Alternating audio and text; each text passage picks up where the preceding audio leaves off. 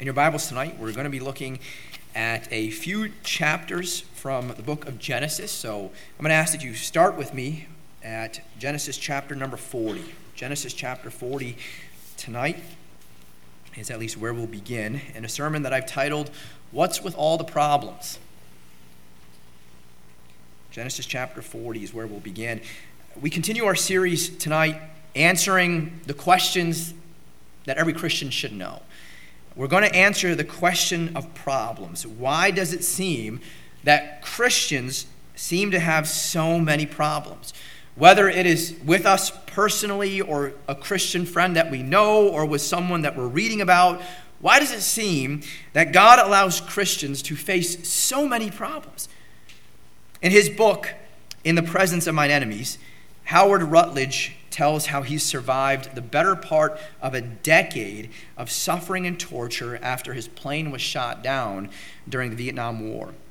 He was captured, he was stripped, and he was incarcerated. And I'll spare you some of the graphic details of what harsh torture he endured. But in one section, he describes the miserable state of his life as a prisoner of war. Listen to what he says. When the door slammed and the key turned in that rusty iron lock, a feeling of utter loneliness swept over me. I lay down on the cold cement slab in my six by six prison. The smell of human excrement burned my nostrils. A rat as large as a small cat scampered across the slab beside me. The walls and floors and ceilings were caked with filth. Bars covered a tiny window high above the door. I was cold and hungry. My body ached from swollen joints and sprained muscles. It's hard to describe what solitary confinement can do to unnerve and defeat a man. You quickly tire of standing up or sitting down, sleeping or being awake. There are no books, no paper, no pencils or magazines. The only colors that you see are drab gray and dirty brown. Months or years may go by when you don't see the sunrise or the moon, green grass or flowers. You are locked in, alone and silent in your filthy little cell breathing stale, rotten air, and trying somehow to keep your sanity. Perhaps you're here tonight wondering why God has allowed all the different problems in your life. Maybe it seems like problems seem to follow you wherever you go. And maybe it seems that you just can't do anything to avoid them. Maybe the thought of problems or impending problems keep you up at night. It's possible you haven't had a decent night's sleep in a quite a while because all these questions are just swirling around in your mind and you have no idea what God is going to do, maybe even if God is even aware of all the problems you're faced with. Before I offer you any words of comfort, let me first remind you that Jesus told us in advance that problems would be what we face in life. In John 16 33, Jesus declared, These things I've spoken not uh, unto you that in me ye might have peace. In the world ye shall have tribulation, but be of good cheer, I have overcome the world. Now, it is encouraging to know that in Jesus, in Christ, in our Savior, we might have peace, but some of us wish that it would have ended there. That there would be no mention of tribulation faced in the world, that there'd be no mention of problems that we would have to deal with over the course of our lives. And as we get to the bottom of why we as Christians have so many problems, let me draw your attention to an Old Testament character who experienced his fair share of problems and knew a thing or two about problems. In the book of Genesis, in Genesis chapter 40, and even before and after this, we're told about the character of Joseph. Joseph experienced his fair share of problems over the course of his life. And here was a young man as the story starts off. A young man loved by his father, clad in colorful robes, and yet hated by his brothers, betrayed by his brothers, when he was just 17 years old. If his brothers had acted in haste, they would have killed him. They had every intention to put him to death. But fortunately, they were willing to listen to their eldest brother, and instead of killing him, they decided to sell him into slavery. And Joseph's situation seemed to improve a little bit as went into slavery and he was sold into a house of a man named Potiphar and he eventually earned and won the respect of his master to become the overseer of his entire house. Now we know the story because we know that, that problems didn't just end there for Joseph.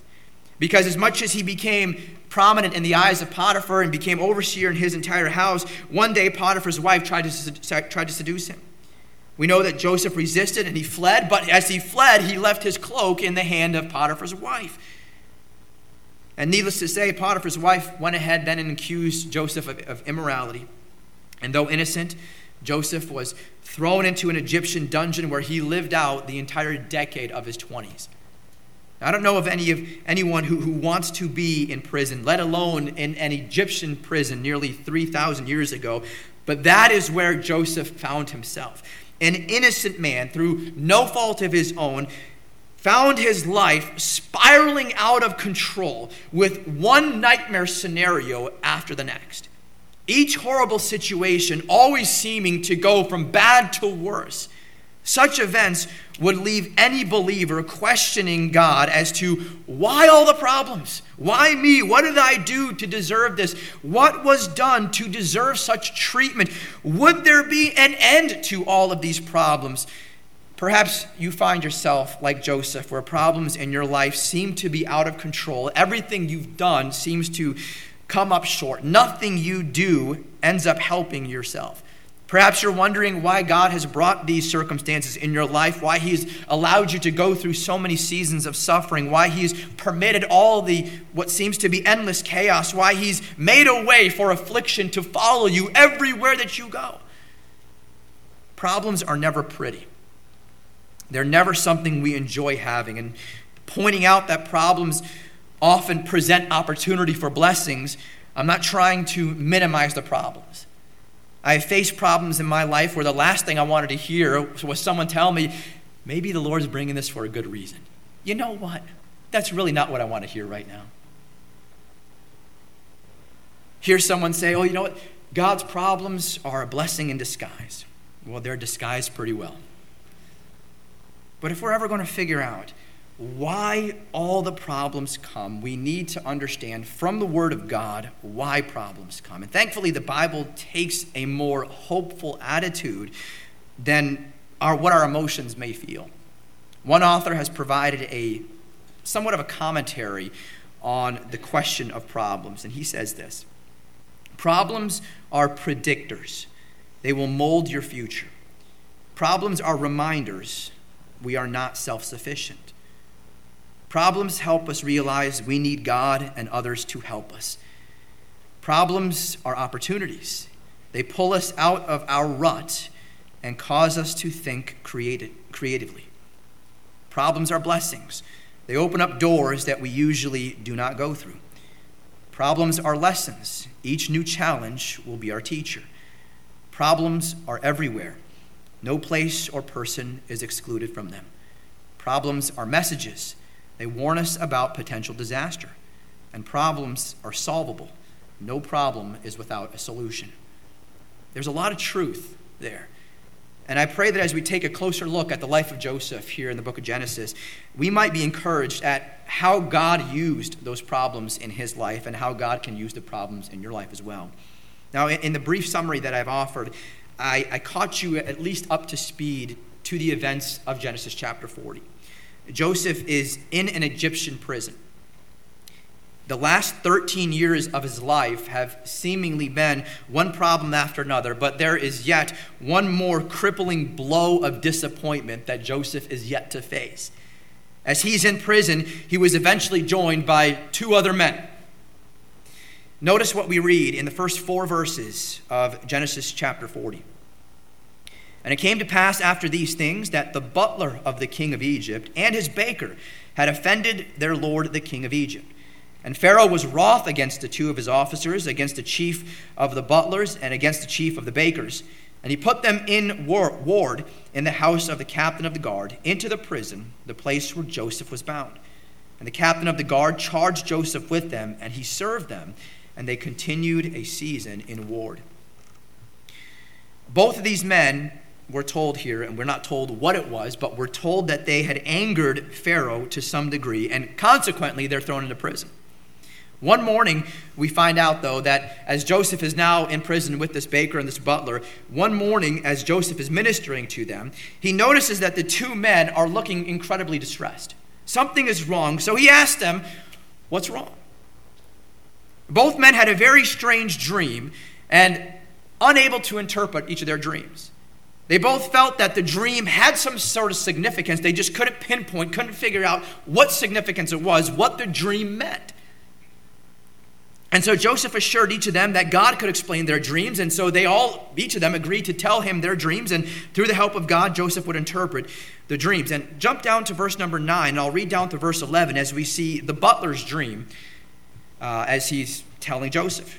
And the chief butler told his dream to Joseph and said to him, In my dream, behold, a vine was before me. And in the vine were three branches, and it was as though it budded, and her blossoms shot forth, and the clusters thereof brought forth ripe grapes. And Pharaoh's cup was in my hand, and I took the grapes and pressed them into Pharaoh's cup, and I gave the cup unto Pharaoh's hand. And so Joseph here immediately knows what the dream meant. And tells, he tells the butler that in three days, Three days, this butler would be restored to his position as Pharaoh's butler. He'd be released from prison, he'd go back to his regular duties. And Joseph also added these last words to the butler. Notice what it says in verses 14 and 15. He makes a request. He says, But think on me when it shall be well with thee, and show kindness, I pray thee, unto me, and make mention of me unto Pharaoh, and bring me out of this house. For indeed I was stolen away out of the land of the Hebrews, and here also have I done nothing that they should put me into the dungeon. So he offers this one request. Listen, he says, Your dream in three days is telling me you're going to be released, you're going to be restored to what your duties were before you were thrown in prison. Remember me. Three days, remember me.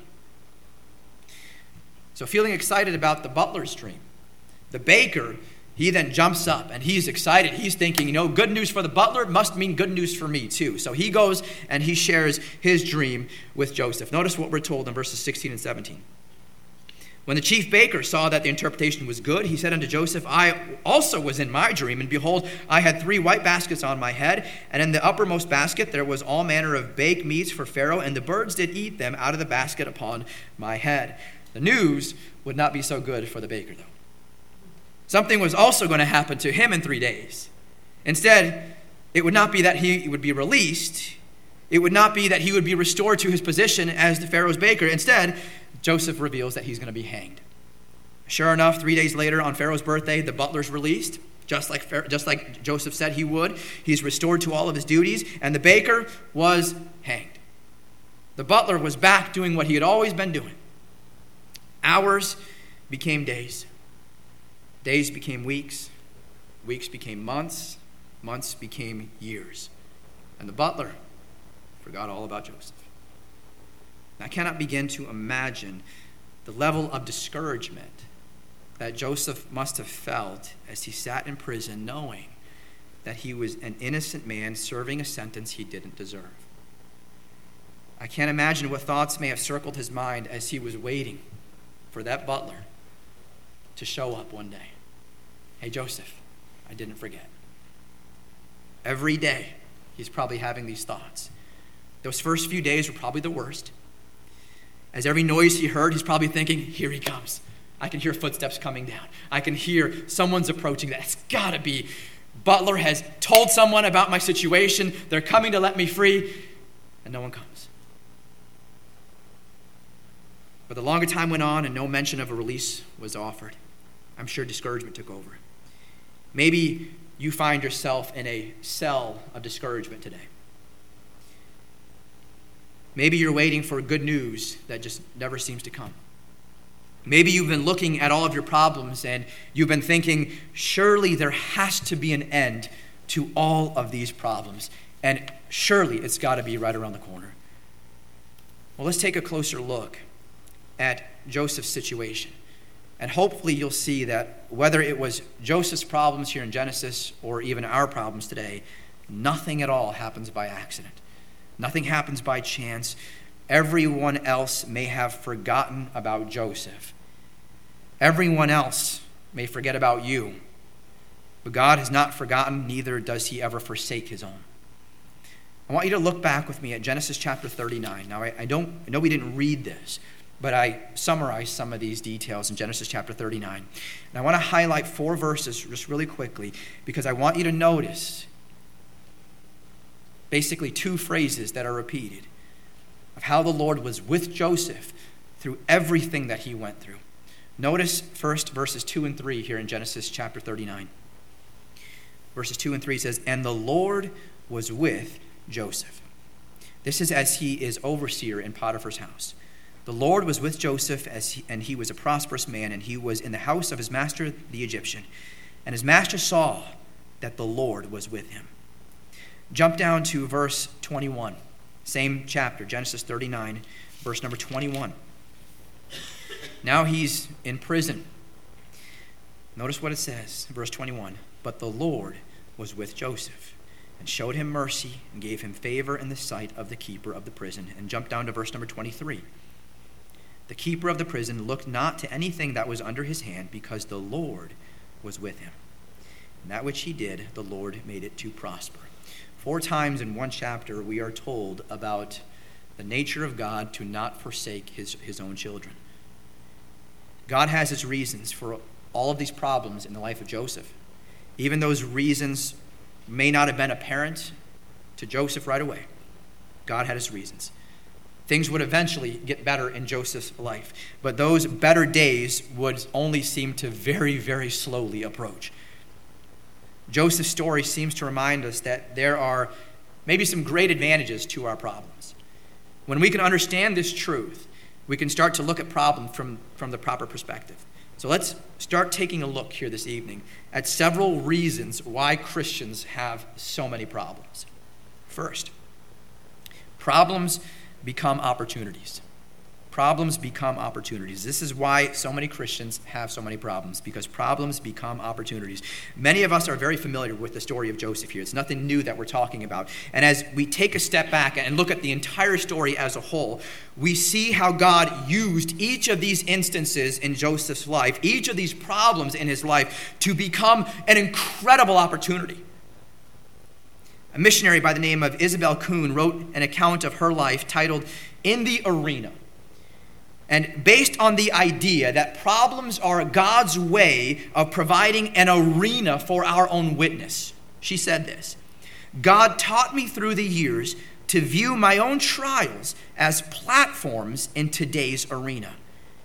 I thought this concept was original with me, she said, but one day my husband found that Hudson Taylor had formed the same opinion many years ago. He said, Difficulties afford a platform upon which God can show himself. We miss the opportunity when we develop this woe is me attitude. And we spend our time wallowing in all the troubles that we have seen, and how it shouldn't have been us to suffer in the first place, and how we didn't deserve to have all these problems just unloaded on us, and, and so on. Now, I will admit, it is so much easier said than done. But when we, as children of God, can develop this mindset that problems actually become opportunities, our eyes are more open to look for those opportunities. We see the Apostle Paul turn his problem of imprisonment in the book of Acts as an evangelistic meeting. All of a sudden, they're all singing, they're all praising God there in that prison. In fact, he wrote several New Testament books while he was in prison.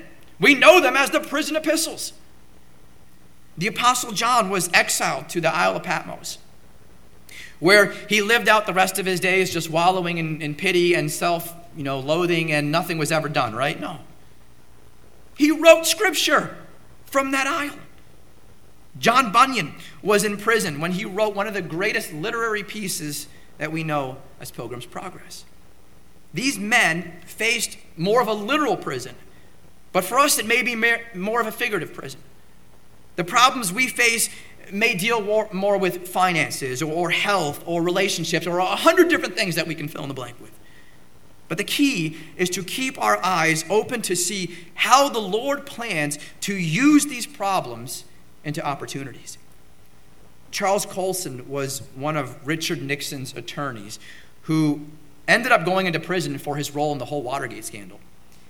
He came to Christ during those days, and he later established a great ministry as he was in prison.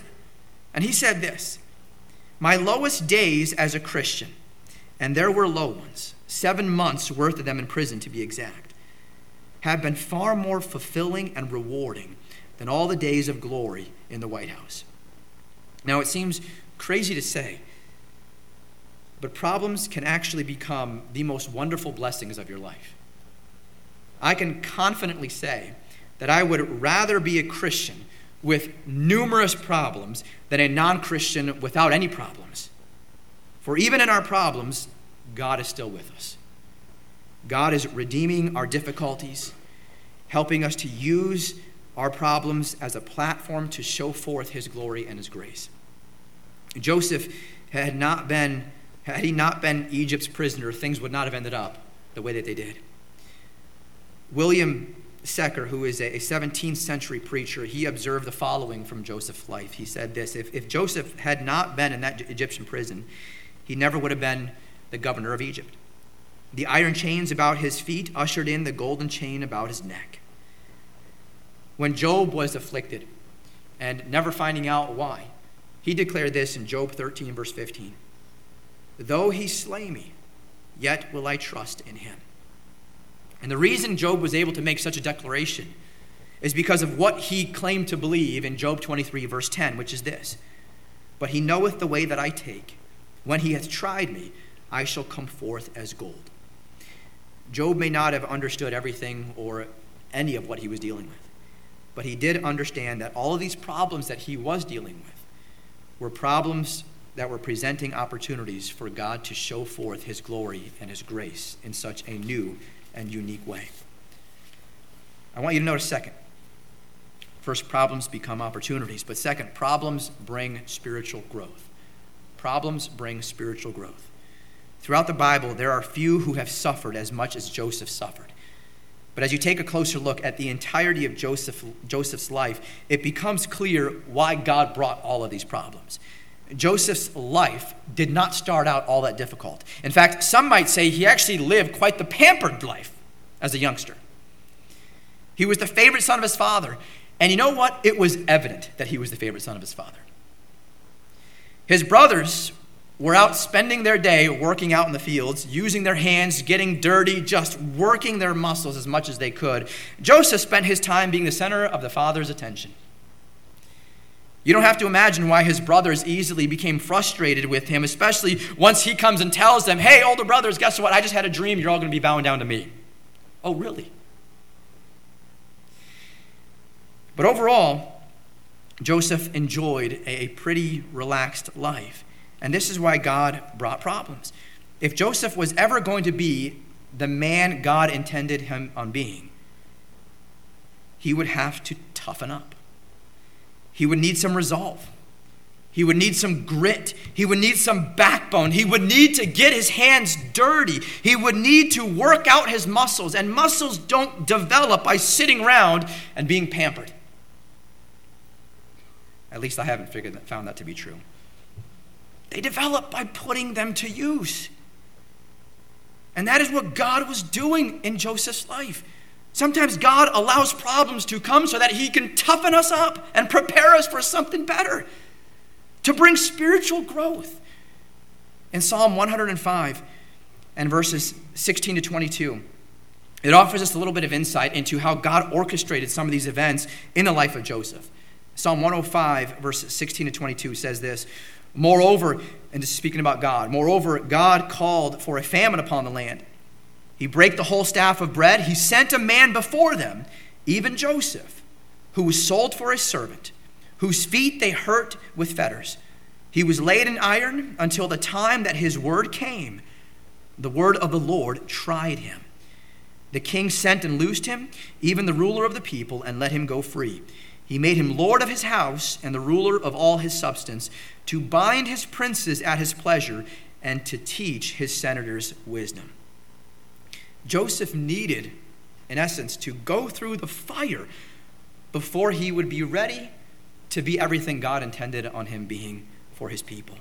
So every trial he faced, every problem that he dealt with was something orchestrated by God to bring spiritual growth to Joseph, who would eventually become the second in command in all of Egypt. And he would eventually be the one that his entire family would turn to for help. God used him to carry an entire nation through seven years of famine. And you read through that account, and there's not a single sign of even one person revolting during those seven years of famine. The world needs more tried and tested believers. When we've gone through the fire, there's a change that we experience as those problems bring that spiritual growth, which is so necessary. That is the entire lesson behind what Paul is saying in Romans chapter 5, verses 3 and 5, where he says, And not only so, but we glory in tribulations also, knowing that tribulation worketh patience, and patience experience, and experience hope. And hope maketh not ashamed, because the love of God is shed abroad in our hearts by the Holy Ghost, which is given unto us. The same truth is expressed in Hebrews chapter 12, verse 11. It says, Now no chastening for the present seemeth to be joyous. And boy, can we agree with that. No chastening for the present seemeth to be joyous, but grievous. Nevertheless, afterward it yieldeth the peaceable fruit of righteousness unto them which are exercised thereby. So God uses the problems in our lives to bring the spiritual maturity that we need. It's never easy. When we're in the midst of the fire, it's never easy, but our outlook changes when we understand that God has allowed this problem because He's actually doing a great work in me to prepare me for something even better. This is why when James was writing to a group of believers who were scattered and being persecuted all over, he tells them this in James chapter 1 verses 2 through 4. My brethren, count it all joy when you fall into diverse temptations. Not necessarily the association that you think to have. Oh, you're suffering? Count it all joy. Really? That's the last thing. But he says, Count it all joy when you fall into diverse temptations, knowing this. Here's why that the trying of your faith worketh patience. But let patience have her perfect work, that you may be perfect and entire, wanting nothing.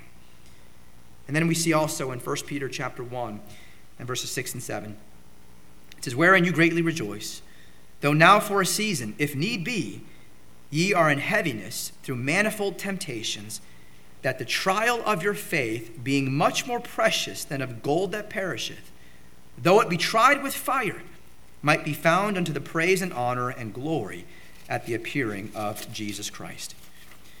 So, having looked at what the Bible has to say about problems and difficulties being used by God to actually strengthen us spiritually, it makes us think twice about wishing that we could live this problem free life, right? Now, this truth has also made me realize that my efforts of trying to help someone out in a difficulty may actually be hindering their spiritual growth. Think about this. When Joseph's brothers were first wanting to kill him, and they planned, and they had this perfect plan that was going to just work out, have their dad convinced that he's killed by an animal. It was Reuben, his oldest brother, who protested to keep the youngest brother alive. listen to what it says in Genesis chapter 37 and verse number 22. Genesis 37 22. It says this and Reuben said unto them, Shed no blood, but cast him into this pit that is in the wilderness, and lay no hand upon him, that he might rid him out of their hands to deliver him to his father again. So it was the other brother's plan to kill him. Reuben steps up and he says, Hold on a second, guys. We can't do this. Let's you know, rough him up a little bit. Let's throw him into this pit right here. And it's his intention, as soon as we leave, I'm going to come back later. I'm going to get him out of this pit and I'm going to bring him back to his father. But he's hoping to do this while no one else is around so that everyone doesn't prevent him from doing this. Well, what happens is we jump down to verse number 29 there in Genesis chapter 37, and Reuben happens to be away. Notice what it says in verse number 29. And Reuben returned unto the pit, and behold, Joseph was not in the pit and he rent his clothes. He's not there. Now, if Reuben's plan to come back to the pit when his brothers were gone and rescue Joseph, if that actually worked, had he been successful, Joseph would have never been used by God in Egypt. We can go on down the line with every other problem that Joseph dealt with and he faced, how necessary each of them were. And we would say that none of those would have ever ended up happening if Reuben had actually come back and found Joseph there in that pit and brought him back. But God used all of those, all of those issues, to guide him from where he was to where he needed to be so that he could fulfill God's purpose for his life. Now, I'm not saying that you shouldn't help those that are struggling, but always prayerfully consider how you're going to help them in their struggles so that you're not a hindrance to that person's spiritual growth. It is through hardships that God prepares us for the challenges that lay ahead. Problems bring spiritual growth. Notice, third, problems boost integrity. Problems boost integrity. If our character is genuine, then it won't matter what circumstances we're faced with because we will face all of these different circumstances the same. Looking at the life of Joseph, it is clear that he was indeed a great man of character because we don't see him crumbling with each problem that he faces. What we do see is that each problem that he's faced with, it seems to just bolster this man's integrity. And it further demonstrates his exemplary character. Now, some people confuse character with reputation, but the two are just significantly different. Character is who you really are, reputation is what others think you are. Your reputation is what's going to be chiseled on your tombstone. But your character is what God knows you to be. Your character doesn't change with your circumstances, it is merely strengthened through those difficulties. Many like to blame their circumstances for the, the poor decisions that they've made in their lives. Well, it was really a, a, a no win situation. I made the best decision at the time under those circumstances. My back was against the wall. I was running out of time. It's not my fault. I had to make a snap decision, and this is what I ended up doing. We all use these excuses, and they're not entirely true. Our circumstances may try to pull us down, but each of us have the ability to choose our own convictions. The situations we face have a way of revealing who we really are because they put us on that fire, they put us under the pressure, and they force you to be real. They force you to make that snap decision and to reveal your true nature and your true character. The challenges of life end up being a wonderful way for God to demonstrate our true character and our integrity before others. One of the best opportunities for us to show the world who we are in Christ is how we handle difficulty. When you can prevail through your difficulties with a Christ like integrity, it speaks volumes as a witness and as a testimony to a world that is watching and just waiting for you, who claims to be a Christian, to mess up. Problems help to bolster our integrity. Fourth, we see that problems build our dependency on God. Problems build our dependency on God. Now, this is probably a rather obvious point to give. As we find ourselves faced with challenges and hardships, as Christians, they should drive us straight to God. Problems have a way of humbling us. Problems have a way of forcing us to identify all of our weaknesses and our desperate need for help. And that's why they're problems. Because we generally can't solve them without help. When we acknowledge our weakness, we can then acknowledge God's strength to help us in our hour of need. We've already shown how the Lord was with Joseph every step of the way. Through every trial that he endured, and by the end of the process, the Lord had increased Joseph's faith so much that towards the end, Joseph was able to tell his brothers who had kidnapped him, the same brothers who sold him into slavery, the same brothers who wanted him dead. Now they're standing before him, who he's now the second in command of all of Egypt. And they're needing food from this man. Joseph was able to tell, tell them this in Genesis chapter 50, verses 20 to 21. He says, But as for you, you thought evil against me, but God meant it unto good, to bring to pass, as it is this day, to save much people alive. Now therefore, fear ye not. I will nourish you and your little ones. And he comforted them and spake kindly unto them. William Griffith Thomas, an Anglican scholar, had this to say about the life of Joseph. The secret of Joseph's power was the consciousness of the presence of God. God had not forgotten him, though it might have seemed to him that it was the case. The very incident that was apparently most injurious was the link used by God to bring about Joseph's exaltation. To the man who is sure that he is in the pathway of God's will, there will come the consciousness of the divine presence and blessing, which will be an unspeakable comfort as he rests in the Lord and waits patiently for him. Evil may have its temporary victories, but they are only temporary. Good and right and trust must prevail, and it is for the servants of God to wait quietly, to go forward humbly, to live faithfully, and to trust boldly, until God shall justify them by his divine interposition and glorify his grace in their lives. This is what Joseph found to be true in his life. He found out how much God loved him while he was in prison. And he used his problems as a launching pad to build his dependence on God. Number five, and this is the last point problems bolster us for ministry. Problems bolster us for ministry. Looking at Joseph's life now, you could say that all of the years of problems that he faced leading up to his time in Egypt was really the schooling that Joseph needed to be doing what he would eventually be doing in Egypt. As a teenager, in Genesis 37, verse 9, Joseph had a dream where the sun, the moon, and the stars would all bow down to him.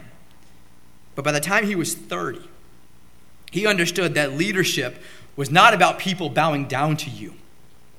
Leadership was about serving people. It is truly impressive to see his response to the baker and the butler back in Genesis chapter 40. Because what we find is that as he sat in that Egyptian dungeon for years, he never stopped caring about the needs of others. Joseph could have easily consumed himself in his own sorrows unjustly thrown in prison. But he employed a New Testament characteristic that Christians are called to, and it is comforting those around us with the comfort we have received from God. The more you're thrown into the fire, the more you're sensitive of the troubles of those around you. The more you see just how the grace and mercy of God in troubles are often called upon to share their experiences as a source of comfort to others. Problems have a way of equipping us to be better servants for Christ. Because now we can identify with those around us who are going through something similar to what we went through, to something that we also experienced. That was one of the reasons why Christ came as a man in the first place, so that we might have a high priest, the Bible says, who was in all points tempted, yet without sin. He is familiar with all the challenges that you and I will face and the hardships that we will deal with because he's been there and he's done that. Someone has said that brokenness precedes usefulness. Sometimes God allows problems because he is preparing us to help someone. You may be going through a season of difficulty now because God intends on using these experiences that you're dealing with right now to be a blessing to someone in the future. Joseph ended up being a servant to everyone around him as he eventually became the one to administer food to all the hungry people, not just in Egypt, but all around Egypt, because everyone was coming to Egypt, because Egypt was the only place that during those seven years of famine that was actually collecting food and resources. He learned to be that servant, a servant that God intended in him being in the years that God was working on him in the pit, in Potiphar's house, in the prison as a slave. As painful as problems may be, I hope you see that problems can serve an incredible purpose. Problems can bolster us for ministry. Howard Rutledge, he went on to say about his solitary confinement in North Vietnam. He said, It took prison to show me how empty life is without God. I decided in Vietnam that if I were ever free again, that I would show spiritual leadership in my home and with my family. In prison, I firmly believed there was a God who loved me and was indeed working in my life. And most of us want all the blessings without having to go through any sort of struggle. We want the crown, but we don't want the cross. We want the resurrection, but not the death. That's not the way that God works. The good news is that despite all the problems, though through them all, God can really make us better the more that we trust in Him. It may be that God is leading you through some really dark valleys at this present time. Know that God has a purpose for you, and that as you continue to trust in His purposes and know that His presence is going with you, even if you can't see it right away, be confident that He is meaning all of this even for your good. Would you bow with me in prayer here tonight? Our Heavenly Father, we're thankful, Lord, for problems. Lord, I know that being thankful for problems is not something that comes habitually to us. But Lord, as we have taken a closer look at one of your servants here in the, in the Old Testament, Lord, and how it was that you allowed the problems to come into his life, but use these problems, Lord, to strengthen him, to equip him, to be the man that he needed to be. I pray, Lord, that we would see the, the usefulness of being broken for you. Lord, I pray that you would help us to look at life from a different perspective. That we would see, Lord, though there may be plenty of problems that we face, there's a purpose behind every single one of them, even if the reason isn't known right away. May our focus continue to stay on you, and may our faith rest steadfast in your word. In Christ's name we pray. Amen. Tonight, we're going to close